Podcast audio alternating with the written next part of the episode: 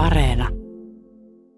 Puistojen ja koulujen kaupunki. On uimarentaa halullisen pulattaa, on ketoa lyödä pitkäkseen. Karusellia ja, ja sirkuksia vaan. Ja... Se antaa semmoisen yleispätevän näköisyyden näköjään hyvin monellekin kylälle. Kuka en minä huomaa mitään eroa. Minkälainen ero tässä nyt pitäisi olla näissä? Monet ovat minulta kysyneet, miksi Suomessa on niin paljon kaupunkeja, miksi jotkut kaupungit ylipäätään on perustettu. Tähän ei ole helppoa vastausta. Suomessa on paljon kunnanvaltuutettuja, ja jos kuntia olisi vähemmän, olisi valtuutettujakin vähemmän. Tämä vähentäisi merkittävästi suomalaisten aikuisten harrastus- ja yhdistystoimintaa. Se olisi lisäksi kuolinisku monelle niistä leipomoista, jotka saavat katteensa kokouspullista. Myös mokkamasterit saattaisivat kuolla sukupuuttoon. Eli yksi selvä vastaus on se, että niin moni haluaa olla päättäjä, suuri sammakko pienessä lammikossa, ettei päättäjien määrää pystytä vähentämään. Toinen hyvä vastaus on tietysti identiteetti. Eivät ne alavutelaiset oikeasti haluaisi olla töysäläisiä, eikä toisinpäin. Suomalainen geeniperimä on kiitettävästi noudatellut taajamien rajoja aina ennenkin, niin miksei sitten yhä? Monet ovat minulta kysyneet, miksi suomalaisia pikkukaupunkeja on olemassa. Koska en osaa vastata tähän tyhjentävästi, kierrän kysymyksen ja esittelen kolme suomalaista kaupunkia, joilla on joku syy olla olemassa. Aloitan Orimattilasta, koska sen olemassaolo on niin helppo ja nopea perustella. Nyt monet kysyvät minulta varmasti, miksi Orimattila on olemassa. Siihen on kaksi vastausta, taide ja talkkuna. Aloittakaamme taiteesta. Helsingin Sanomat kirjoitti vuonna 1978 Orimattilaa kohdanneesta onnenpotkusta – Sieltä lähtöisin oleva liikemies Ilmari Valhakala testamenttasi taidekokoelmansa synnyinkaupungilleen. Kokoelmaa varten perustettiin säätiö, jonka nimi on yhä Ilmari ja Toini Valhakalan kokoelmat. Monet ovat minulta kysyneet, että mitkä ihmeen Valhakalan kokoelmat. Tähän vastaan usein yksikantaan, että niinpä. Orimattilassa ei ole minimaata tai minisuomea, vaan mini-Ateneum – Kokoelma ei ole suuren suuri, mutta siinä on edustettuna lähes kaikki Ateneuminkin esittelemät kansallistaiteilijamme ja suurin osa vielä aivan kelvollisilla teoksilla. Aivan aluksi teokset asetettiin esiin siirtoseinillä täytettyyn valtuustosaliin, sitten kaupungintalo Vintille ja lopulta pitkän odotuksen jälkeen tälle kokoelmalle löytyi näyttelytila Orimattilan kulttuuritalosta kirjaston yläkerrasta. Monet ovat minulta kysyneet, mihin teokseen museossa kannattaa erityisesti kiinnittää huomiota. Omia suosikkejani ovat Huuko Simperin maalaus Ateljeessa nainen peilin edessä ja mittava Essi Reenvallin veistosten kokonaisuus. Orimattilan arvokkaat taidekokoelmat ovat saamassa katon päänsä päälle. Kunta on 13 vuoden ajan jahkailut kokoelman asettamista esille ja taideteoksia on säilytetty kunnanviraston Ulla-kokerroksessa. Orimattilassa on myös arvosteltu sitä, että kunnan varoin ylläpidetään yksityisten omistamia taideesineitä. Risto Lasila. Paremmin hevos kuin kulttuuripitäjänä tunnettu Orimattila vältti siis nipin napin kulttuuriskandaalin, kun kunnan valtuusto eilen illalla löysi taideaarteille uuden tilan. Kunnan hoteisiin on nimittäin uskottu 10 miljoonien markkojen taiteet Valhakala-säätiöltä ja kuvanveistäjä Pentti Papinaholta – nyt Orimattila saa pitää muun muassa olympiavoittaja Lasse Virenin ja monen muun julkisuuden henkilön kipsiin valotut päät kokoelmissaan. Samoin 200 maalauksen kokoelmaan kuuluvat Suomen niin sanotulta kultakaudelta taiteilijat Aina Holmbergista Halosesta Gallen Kallelaan ja Vriktin veljeksiin. Taiteen lisäksi Orimattilassa kannattaa nauttia paikallisesta talkkunasta – Orimattila on maanviljelyspitäjä kaupunkistatuksestaan huolimatta ja sen tunnetuimpia tuotteita on rakastettu ja terveellinen superruoka, hämäläinen talkkuna. Ja täällä Lahden torilla myy talkkunajauhoja. Tauno Vuorio. Mistä päin te olette kotoisin? Orima, Orimattila Niemenkylä. Orimattila Niemenkylä. Nämä ovat teidän omia talkkunajauhoja? Kyllä on, kyllä on. Tässä on kaksi pussillista. Onko näissä jauhoissa nyt jotain eroa? Kyllä on. Toinen on uuni ja toinen parvikuiva. Kumpi on parempaa? Uunia myydään eniten. Ai uunia myydään eniten. Uunia, joo. Paljon talkkunajauho maksaa? Markka 20 penniä nykyrahasta.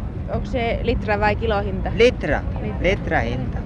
Miltä tämä nyt maistuu? Saako tätä pikkusen Kyllä. maistua? Ehkä hyvin. Tää on tätä uunikuivattua. Tämä on uunia tämä. Minä kyllä huomaan mitään. Ja tuo on Tuo on parvi. parvikuiva. Joo. Tehkää hyvin. Tos. Kuka en minä huomaa mitään eroa. Minkälainen ero tässä nyt pitäisi olla näissä? Tää uunikuiva, niin tämä ei maistu savulle laisinkaan. Näin kävi selväksi syyt Orimattilan olemassaoloon. Huomattavasti vaikeampi on vastata siihen, miksi Espoon kaupungin keskellä on kaupunki nimeltä Kauniainen. Se on luonteeltaan yksi Espoon kirkonkylistä, mutta silti itsenäinen. Kahdeksan kuntamuodon muutosta toteutuu vuoden vaihtuessa ensi yönä.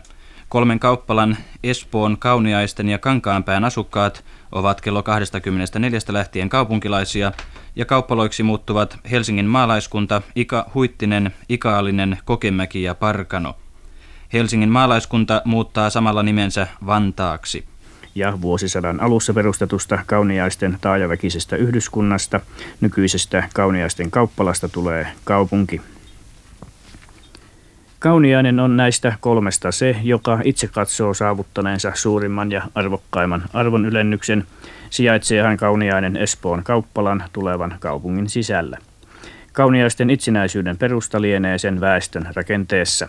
Kauniainenhan tunnetaan ruotsinkielisten huvilayhdyskuntana ja tällä hetkellä maamme rikkaimpana kuntana, jossa ei muutaman vuoden jälkeen ole mitään rakennettavaa, kun kaupunki on täysin valmis, ainakin ulkoisesti.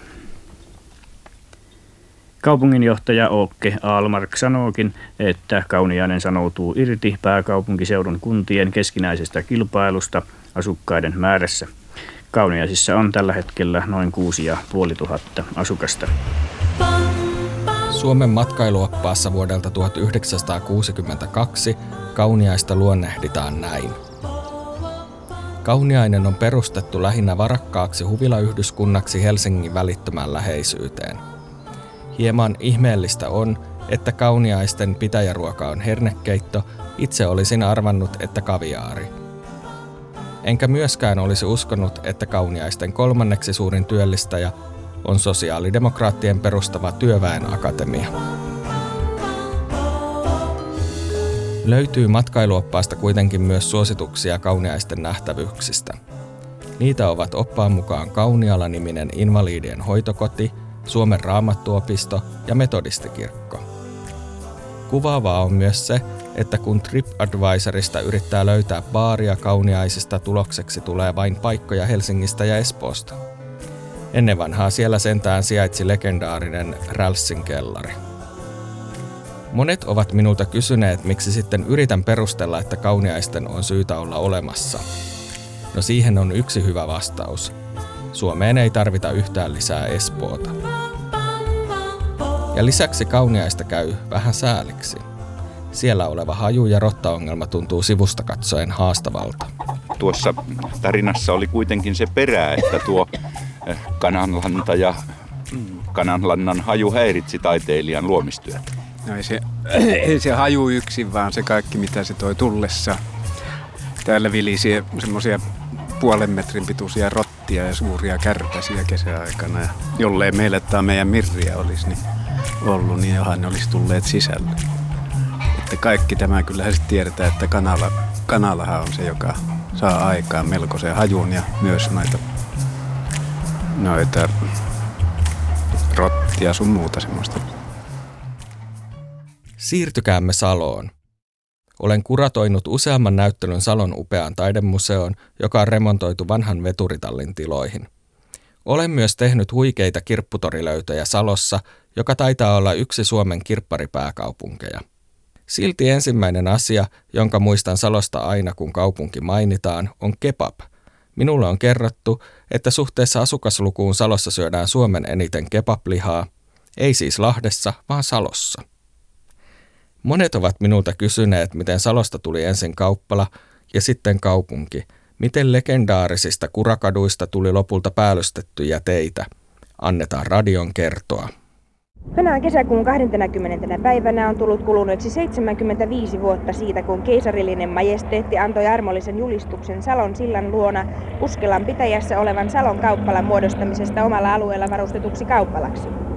Olemme juuri täällä Salossa tämän mainitun sillan luona kunnallisneuvos Kosti Paasion kanssa, joka on istunut valtuustossa jo 30 vuotta. Millaisena te kunnallisneuvos Paasio muistatte Salon aikoinaan? Tehän olette aivan syntyperäinen salolainen. Ja sun kestävä. Tosin syntynyt Uskalan puolella, mutta kuitenkin rajamailla. Ja voin sanoa, että Salo minun nuoruudestani on, on muuttunut huomattavasti. Muistelen nuoruuttani ja silloista kauppalaa. Meillähän oli kadut, oli sorapintaiset, oli ne kuuluisat urakadut, niin kuin paikkakuntalaiset meillä sanovat. Tunnettujahan ovat ne vanhat Salon markkinat ja silloinhan me kaikki näimme minkälaiset kulku mahdollisuudet meillä oli. Kurahan oli saapan varsiin saakka. Vielä vuonna 1947 Helsingin Sanomissa kirjoitettiin, ettei Salo tuo esimerkillisesti hoidettu kauppala halua kaupungiksi. Runsas kymmenen vuotta myöhemmin oli toinen ääni kellossa. Uuden vuoden yönä 1960 Salo oli ensimmäistä päivää kaupunki ja kaupunginjohtaja puhui uusille kaupunkilaisille.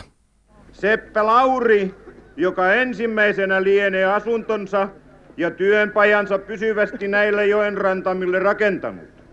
On rakennustyötä tehdessään muurannut myös ensimmäisen peruskiven Salon kaupunkin perusmuuriin. Ja tätä rakennustyötä ovat jatkaneet ne lukuisat ja jo unohtuneetkin ihmiset, jotka tänne ovat kotinsa ja työpaikkansa rakentaneet. Nykyisten salolaisten nyt siirtyessä uuden kaupungin ensimmäisiksi asukkaiksi. Ei meidän missään muodossa pidä, pidä kuvitella siirtyvämme lopullisesti valmiiseen kaupunkiin. Salo on aina ollut nimenomaan kauppapaikka. Sen markkinat ovat olleet tärkeä vuotuinen ilmiö ja varhaisimmat tiedot niin sanotuista Laurin markkinoista ovat vuodelta 1573. Vuonna 1966 Hesari kirjoitti markkinoista, että Salon työnantajapiirit tietävät rokulipäivien lisääntyvän markkinoiden aikaan. Samalla kerrotaan, että markkinat tarjoavat todellisuudessa vain halpahintaista rihkamaa, savustettuja nahkiaisia, helppoheikkien kaksimielisyyksiä ja Tivolin kyseenalaisia taideelämyksiä. Nämä Salon markkinat ovat vieläkin olemassa, ovat kaiketi muuttuneet. Ne on muuttunut niin, että ei niistä voi puhua enää markkinana. Se on vaan tuo kalamarkkina, joka siinä on tämä asia, että niitä, eikä, eikä se, sekin on jo semmoista, tänne tulee näitä karusellia ja, ja sirkuksia vaan ja ei, ei ihmisiäkään enää niin paljon tule. Olivatko nämä markkinat ainoastaan kerran vuodessa? Alkuaikoina ne oli myös keväisin, mutta, mutta päämarkkinat oli syksyllä. Se on, ne oli tässä ihan samassa ajassa lokakuun vai taipeessa. Syyskuun viimeinen ja lokakuun toinen päivä siinä ne, sillä välillä se heitteli se markkina-aika. Ja kesti päivän vai kaksi? Se kesti ensiksi, se, se oli oikeastaan kolme päivää, mutta sitten ne on supistunut niin, että nyt niitä on vain yhtenä päivänä vähän se niitä ihmisiä. Salon kaupungin kulttuurilautakunta mainosti kaupunkiaan aikoinaan sloganilla Mitä Salosta ei saa, sitä ei tarvita. Kauppapaikan imako on istunut kiinteästi osana kaupunkia. Markkinoiden lisäksi Salossa on harrastettu kuitenkin tervehenkistä liikuntaa torvimusiikin tahdissa – Monet ovat minulta kysyneet, mitä kaupunkien tulisi tehdä asukkaidensa hyväksi.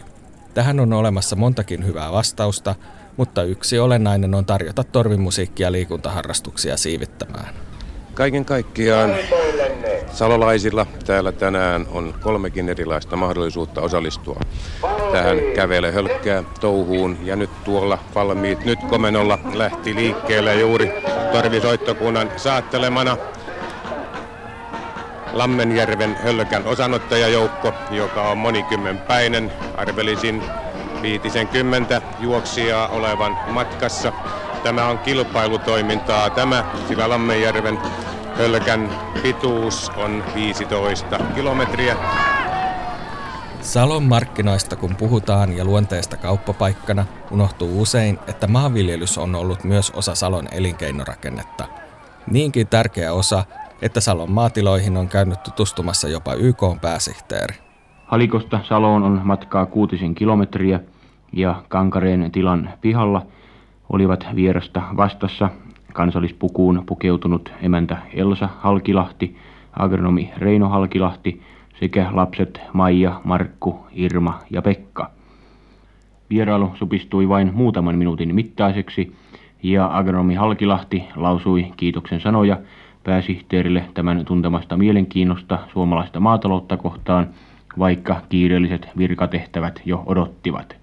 Samalla hän totesi pääsihteerin tuoneen kauniin heinäpoudan Salon seudulle. Pääsihteeri hymyili sydämellisesti ja kiitti isäntäväkeä valittaan, ettei voinut jäädä syömään suomalaista päivällistä. Salosta kasvoi 1900-luvulla myös tärkeä elektroniikkateollisuuden keskus Suomeen. Ensin Salo tunnettiin Salon radion eli Saloran radioista ja televisioista, sitten Nokian matkapuhelimista. Saloran taru päättyi jo vuonna 1989, kun se sulautettiin osaksi Nokia Mobira Oytä. Yksi jännittävimpiä yksityiskohtia Salon teollisessa historiassa on Saloran vuosina 1977-78 omistama tankkilaiva MS Estel. Melkein 300 metriä pitkä alus oli valmistuessaan Suomen kauppalaivaston suurin. Se teetettiin ja hankittiin, koska eduskunta oli päättänyt myöntää 100 prosentin poisto-oikeuden uusien laivojen hinnasta. Monet ovat minulta kysyneet, että oliko elektroniikkayhtiön silti järkevää tilata jättikokoista kauppalaivaa. Tähän vastaamiseen vaadittaisiin kauppatieteiden maisterin tutkinto, joten jätän itse vastaamatta. Salo on siis yksi Suomen tärkeimmistä kauppapaikoista, maatalouspitäjistä ja elektroniikkateollisuuden keskuksista. Siellä on hyvä taidemuseo ja paljon kirppareita ja kebab-ravintoloita. Mitä muuta hyvältä kaupungilta voisi toivoa? Salo on selvästi ansainnut paikkansa suomalaisten kaupunkien joukossa. Monet ovat minulta kysyneet, millainen olisi mielestäni ideaali pikkukaupunki. Luettelen nyt kymmenen piirrettä, jotka tekevät pienestä kaupungista upean paikan. 1. Sinne pääsee auton lisäksi julkisilla liikennevälineillä. 2. Sieltä löytyy oikea ravintola sekä kahvila, jossa on muitakin kuin teollisia leivonnaisia. 3. Siellä järjestetään kesäisin kulttuurifestivaali tai taidenäyttely. 4. Sen hallussa tai siellä sijaitsevan säätiön hallussa on taidekokoelma, joka on esillä. 5. Siellä on keskusta, enkä nyt tarkoita puoluetta. 6. Se toivottaa vierat tervetulleiksi. 7. Siihen liittyy edes yksi pieni historiallinen anekdootti, jonka avulla voi loistaa pupivisoissa ja kahvipöytäkeskusteluissa. 8. Se ei ole purkanut kaikkia vanhoja rakennuksiaan, eikä sen puutaloja ole kaikkia poltettu niin sanotusti vahingossa. 9. Kaupungissa on muitakin aktiivisia yhdistyksiä kuin poliittiset kunnallisjärjestöt. 10. Se on sen verran suuri, että siellä voi kokea eksymisen tunteen.